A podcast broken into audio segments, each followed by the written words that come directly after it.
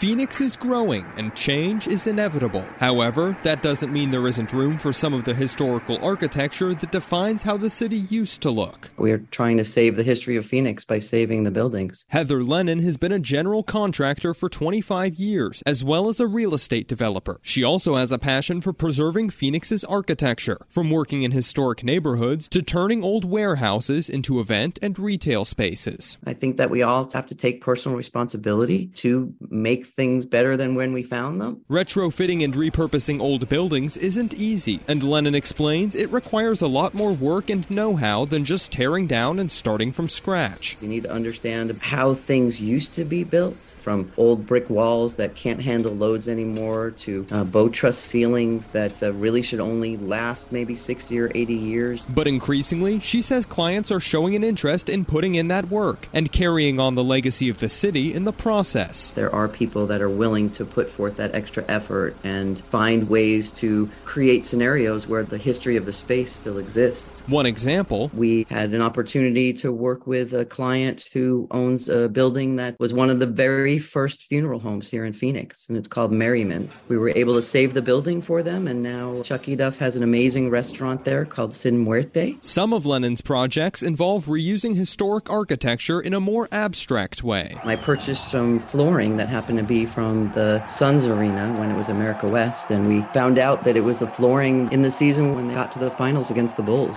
That flooring was then made into furniture, including metal tables with tops made up of slats of the historic hardwood. The Suns actually hosted a beautiful party where they were celebrating that season, and we were lucky enough to have the legacy and current players sign our tables. To Lennon, that's just another example of Phoenix history being repurposed and coexisting with the present. Then there's Warehouse 215. Once known as Phoenix Linen and Towel Supply, the building opened in 1918 and has now been converted to a multi purpose event space. I think that with Warehouse 215, a lot of the saving grace was actually the fact that it was a linen and laundry business. There was steam involved, and that moisture, I believe, helped save the bow trusses that are up there. They now have a structure in them that is steel that helps support. And she sees Warehouse 215 is an example of what the future of once bustling warehouses can look like. The downtown warehouse district is, is definitely near and dear to my heart because I see that that neighborhood is in need and I see great opportunity to actually create change in that area. Some Phoenix residents may look at one of her future projects and just see an empty building. But Lennon says when she walks in, she can visualize what the space will eventually become and understand its importance to the fabric of Phoenix. If you have an opportunity to travel throughout the world, you realize what a young country we are. And there are so few old warehouses that kind of tell the story of what we were. And I just think you should never forget where you come from. Luke Forstner, KTAR News.